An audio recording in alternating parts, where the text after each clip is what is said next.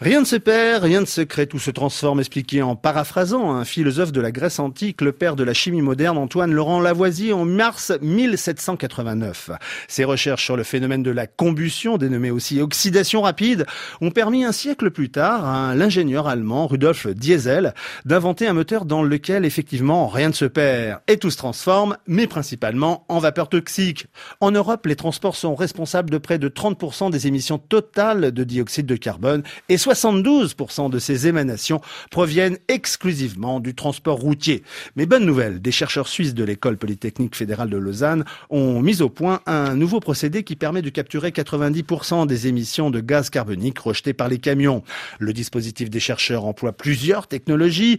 Les gaz sont d'abord récupérés directement du pot d'échappement du véhicule, puis ils sont refroidis. L'eau qui est alors condensée est ainsi séparée des autres vapeurs pour isoler le CO2 de l'azote et de l'oxygène résiduel. Le mélange volatile traverse des tubes d'absorption à température modulée. Ces circuits de refroidissement sont tapissés de matériaux constitués d'un métal organique conçu spécialement pour ne capter que le dioxyde de carbone.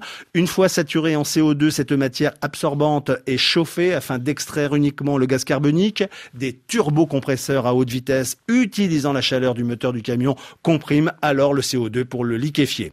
Il sera finalement stocké dans un réservoir au-dessus du toit de l'habitacle du conducteur.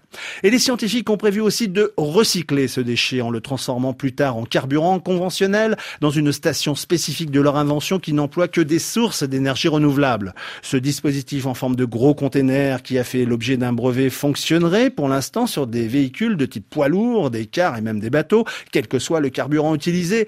Les chercheurs espèrent aussi améliorer leur procédé et miniaturiser leur système pour l'adapter aux voitures thermiques qui rouleront alors en en quasi-circuit fermé et grâce au gaz à effet de serre.